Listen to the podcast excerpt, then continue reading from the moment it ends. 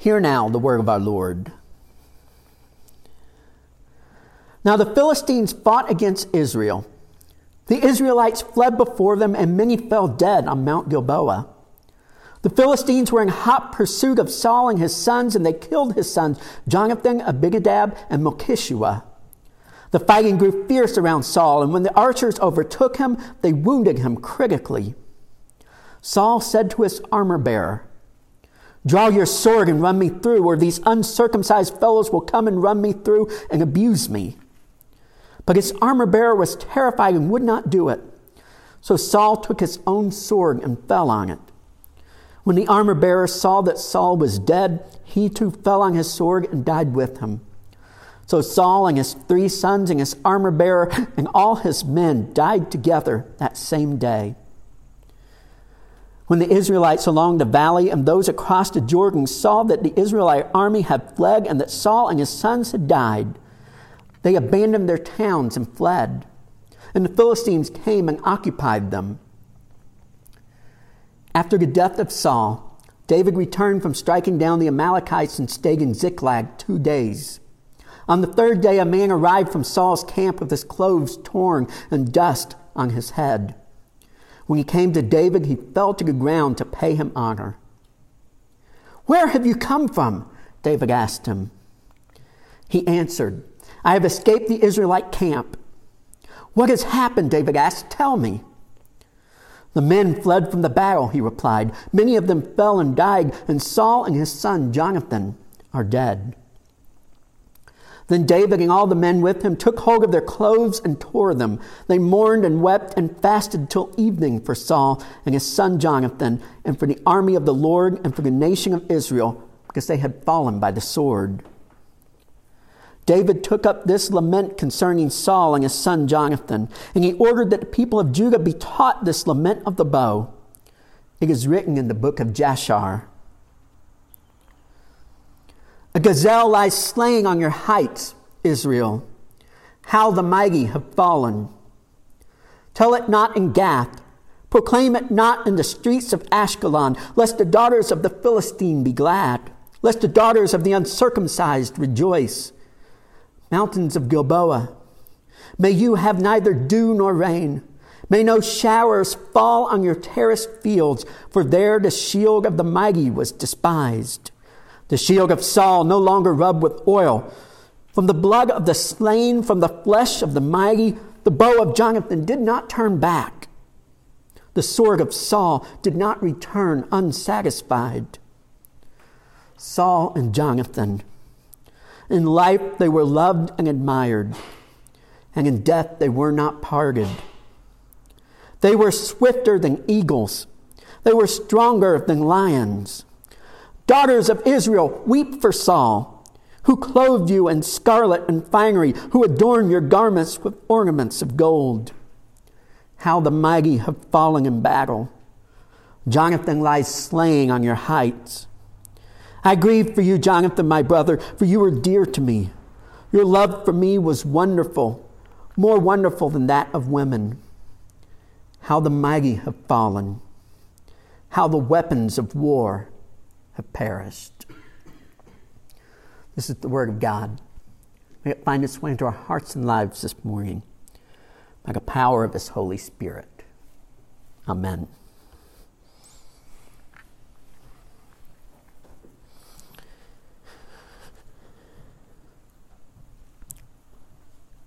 Crystal says that I won't talk to her about anything serious.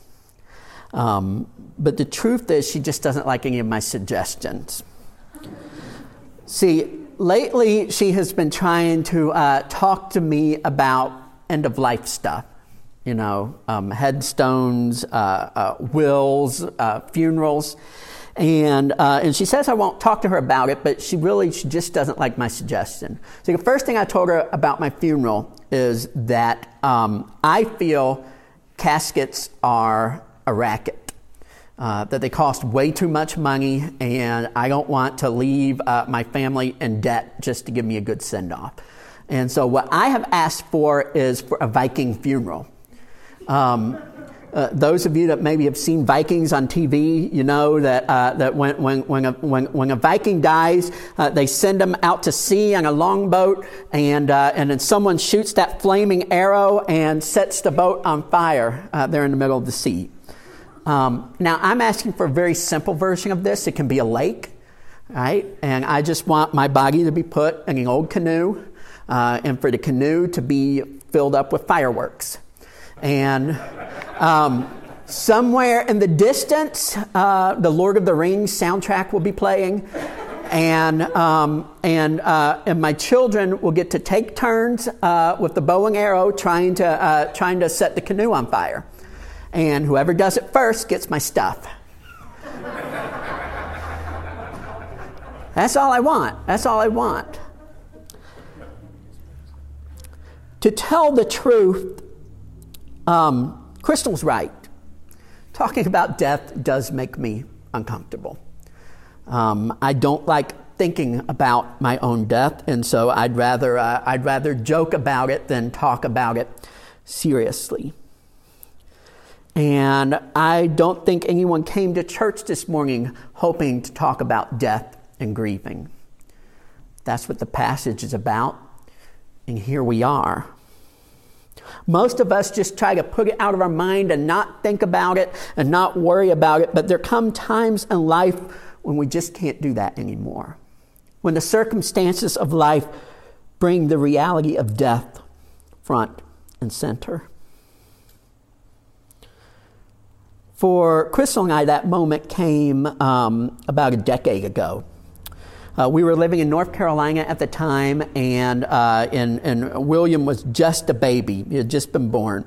And, um, and we had uh, become fast friends with uh, some other couples in the church that were our age and uh, had children our age. And we especially came, uh, became friends with a couple named um, Carrie and Will.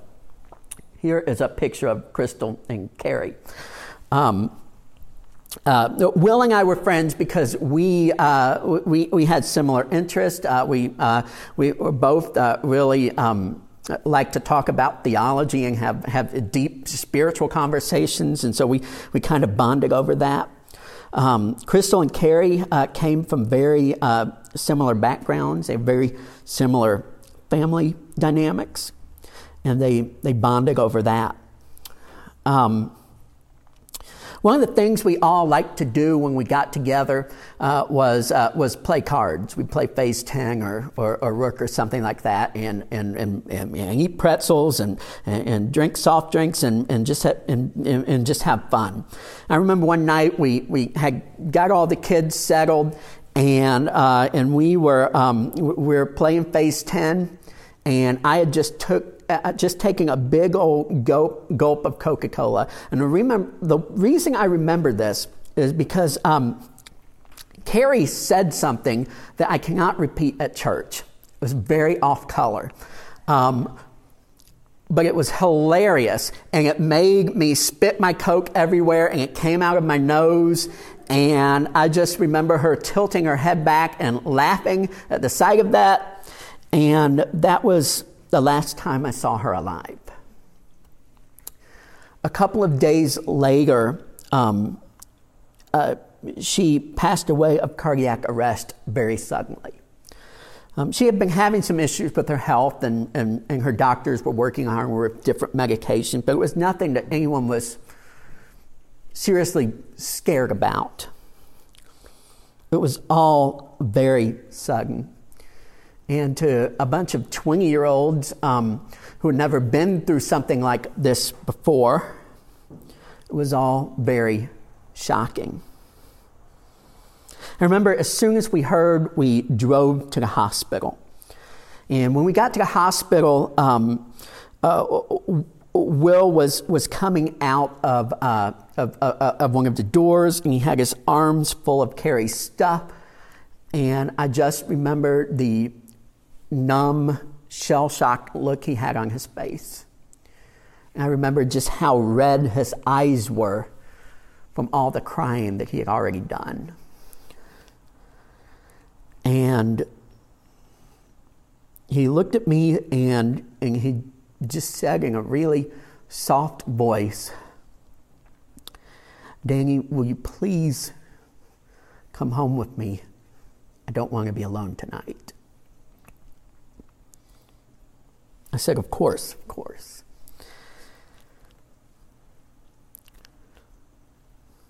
Their uh, young daughter was uh, Catherine was about the same age as uh, as Savannah, and uh, Catherine went home with the grandparents from school that night, and uh, and we went to Will's house, and there's all kinds of company people, you know, coming in and out. Oh, I'm sorry, I, I just heard bringing uh, meals and desserts and.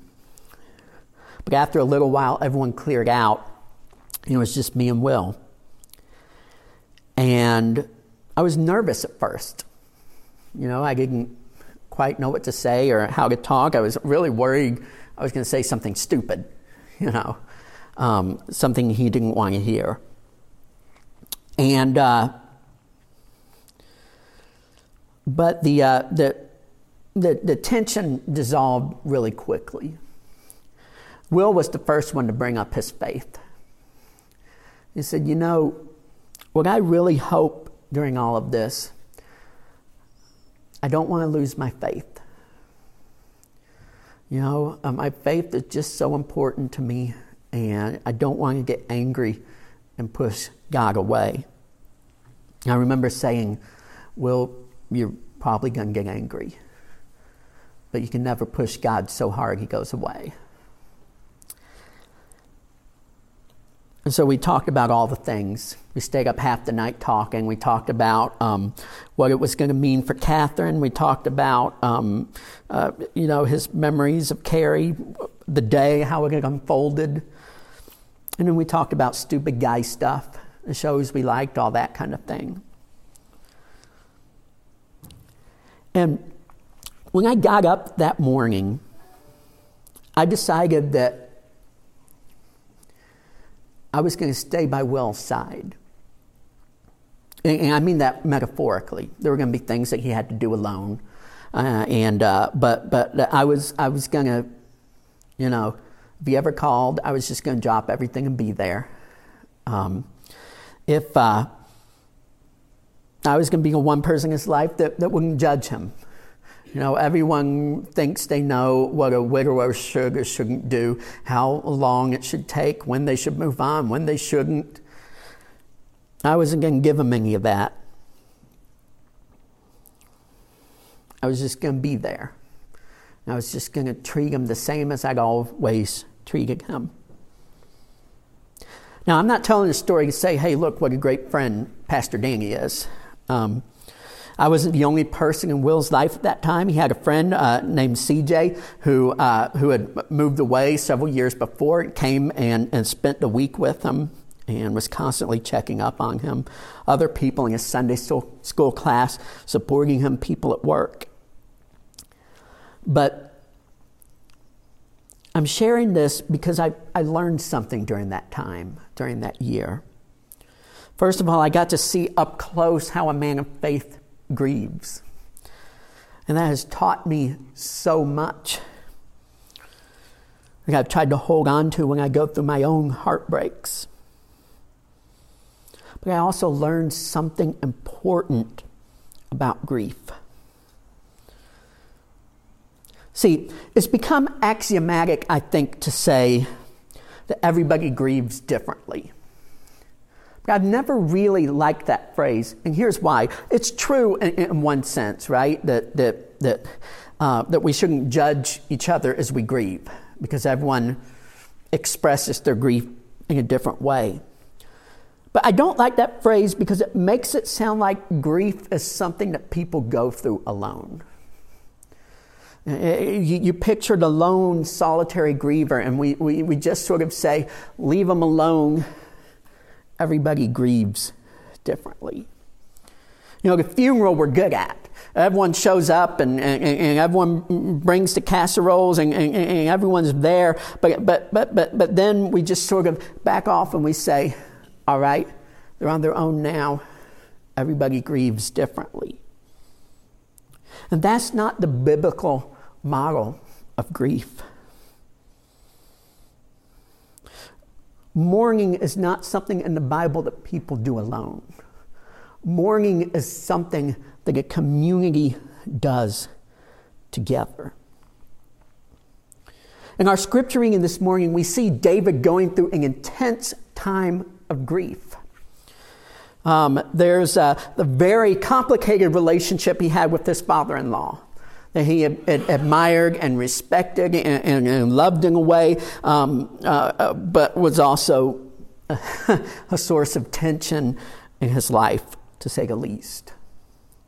But there was also the very uncomplicated relationship he had with his best friend, Jonathan.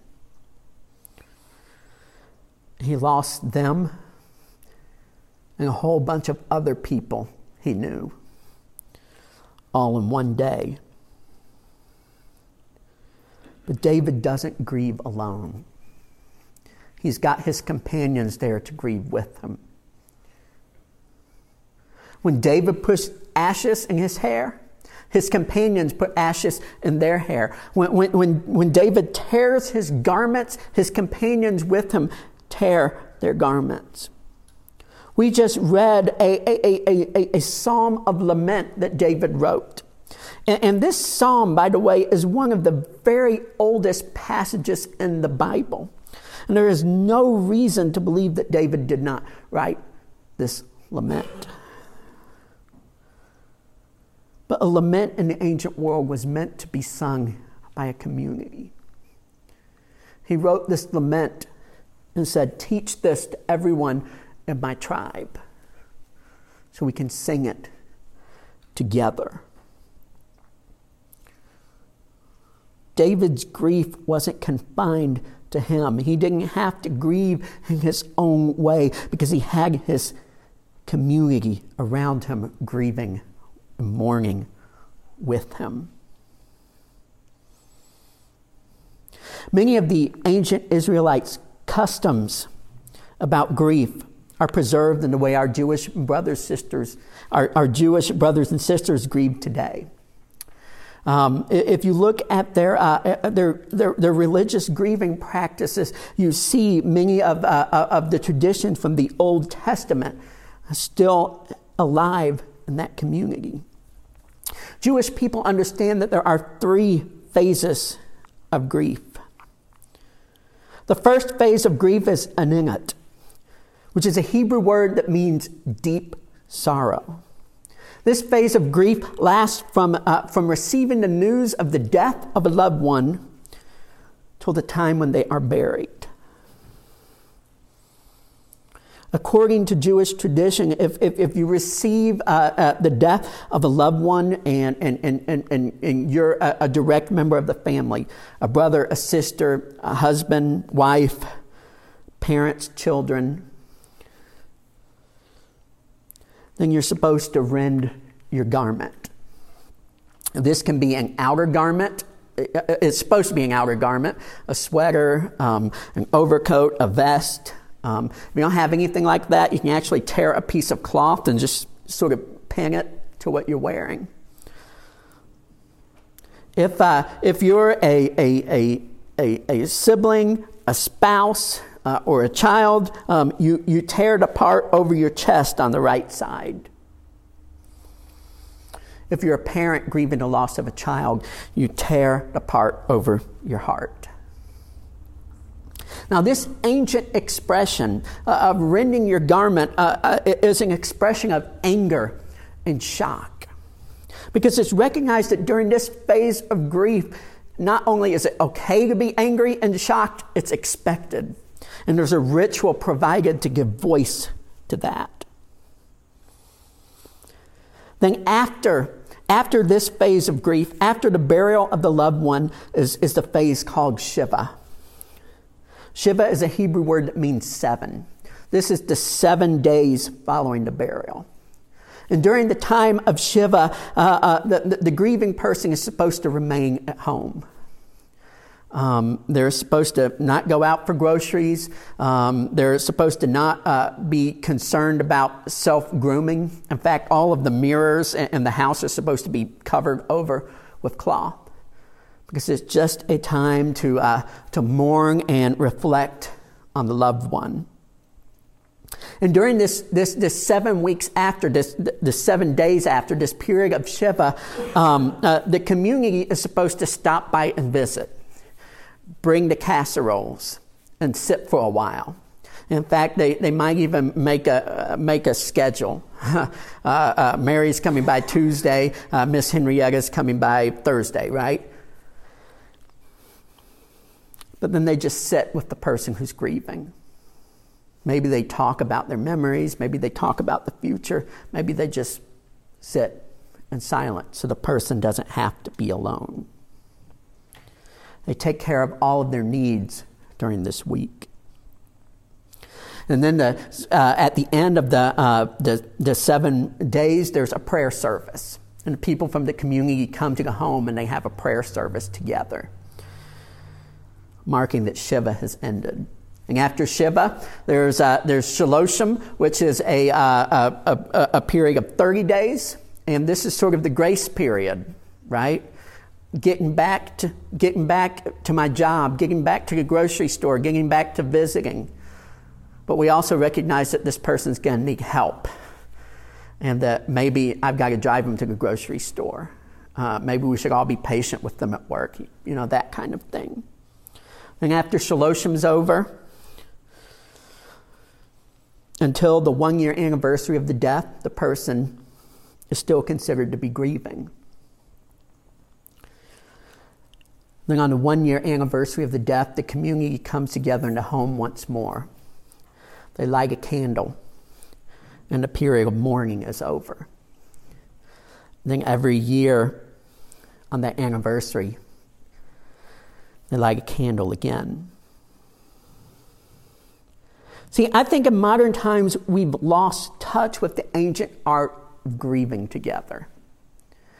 I think uh, uh, because of our sort of American, our sort of individualistic attitude, we look at grieving and mourning as a personal journey that people need to go on alone.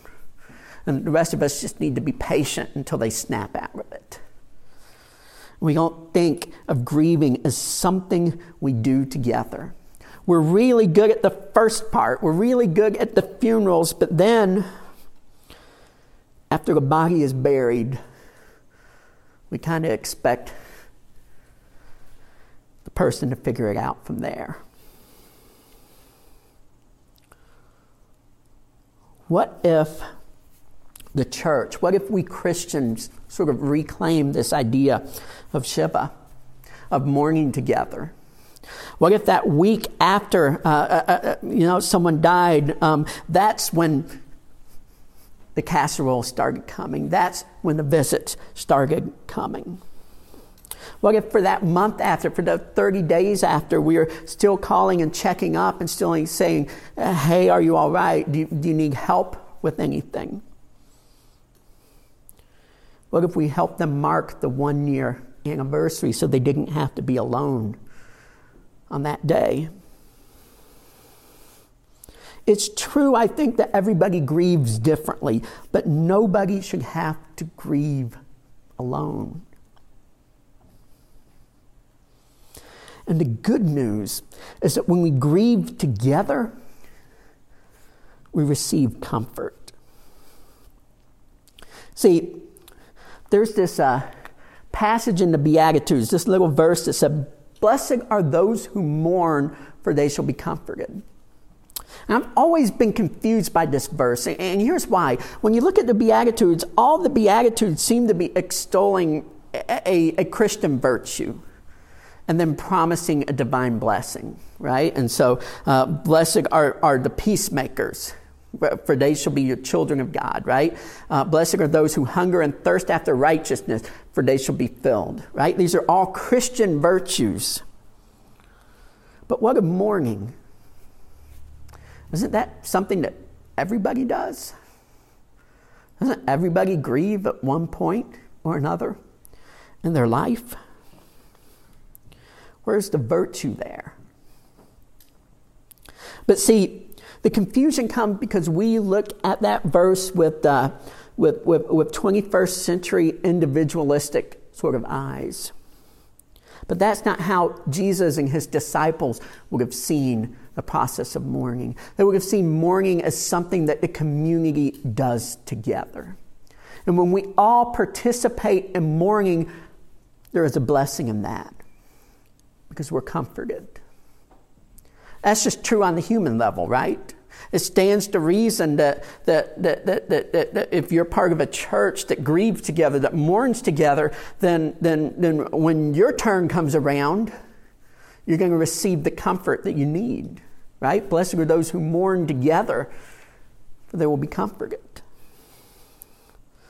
I know that if I went through a similar circumstance and I had to call uh, Will up, he would drop everything. He'd come drive down here and be with me. Blessed are those who mourn, for they will be comforted. But we're not just talking about human comfort here. There is a divine comfort that we receive when we mourn together. See, God and Jesus Christ entered into grieving humanity with us. The same Jesus who, who, when he received the news of Lazarus' death, wept with Mary, weeps with us as well when we receive the news of a loved one's death. The same Jesus who, who, who, who, who sang songs of lament from the cross. Psalm 22 My God, my God, why hast thou forsaken me? Sings our songs of lament with us when we go through the grieving process. The same Jesus that, though he was resurrected, still bore the scars of the cross, understands that even on the other side of grief, we're changed we're different people. We still bear the scars.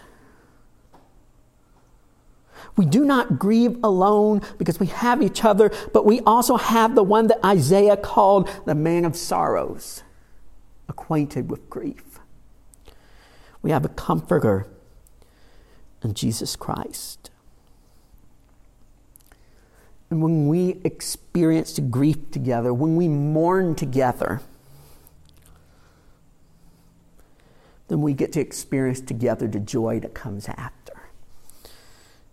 Because Scripture does promise us that though grief lasts through the night, that joy does cometh in the morning. That our mourning will be turned into dancing. Because I was at Will's side when he went through grief a time came when I got to be at his side again. Uh, this is a picture of us uh, a couple of hours before his wedding to a wonderful woman named Stephanie. God sent him a wife, sent Catherine a mother. About a year later, gave them a son.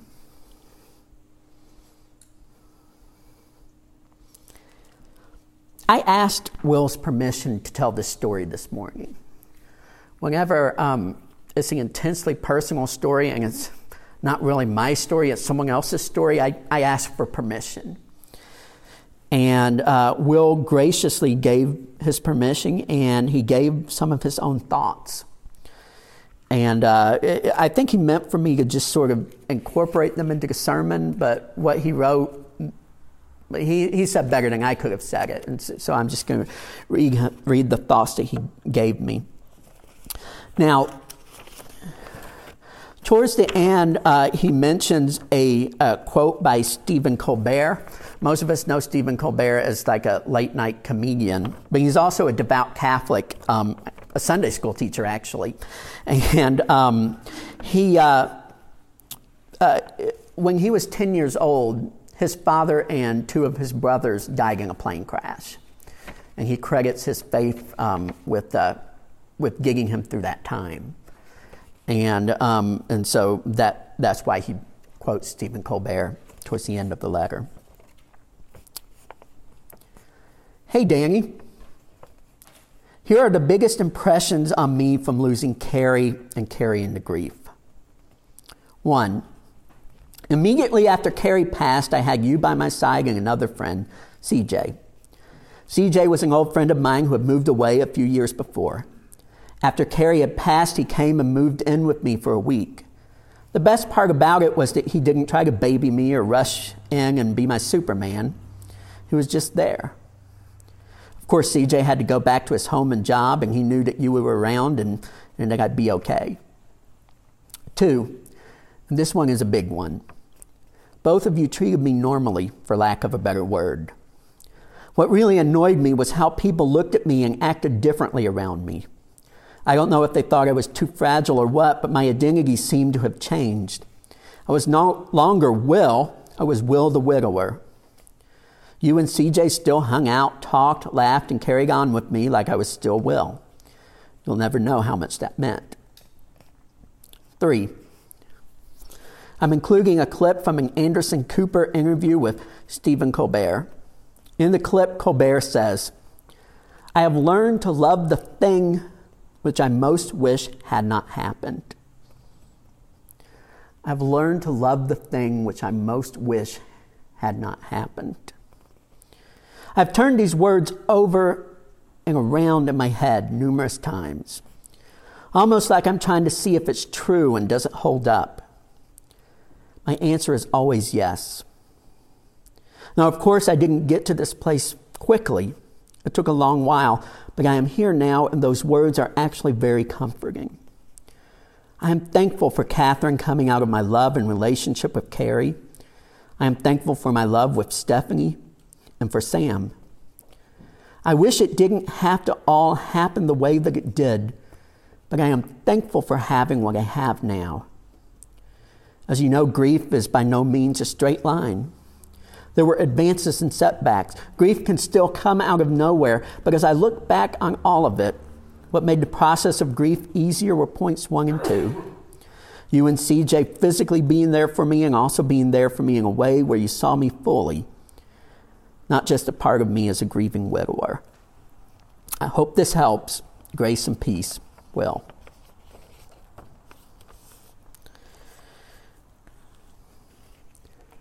I've learned to love the thing I most wish had not happened. I think maybe that's another way of saying, Blessed are those who mourn, for they shall be comforted. I know this is a bummer to talk about on Sunday morning.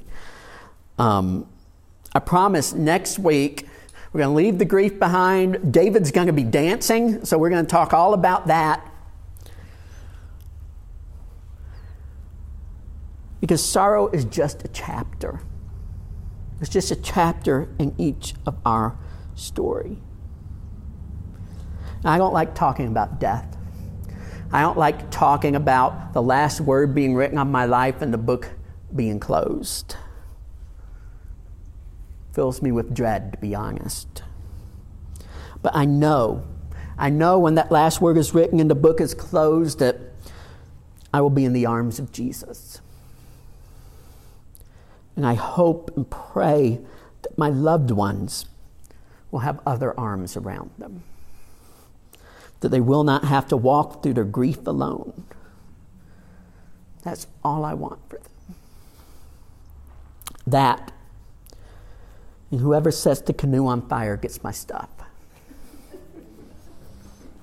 In the name of the Father, the Son, and the Holy Spirit. Amen.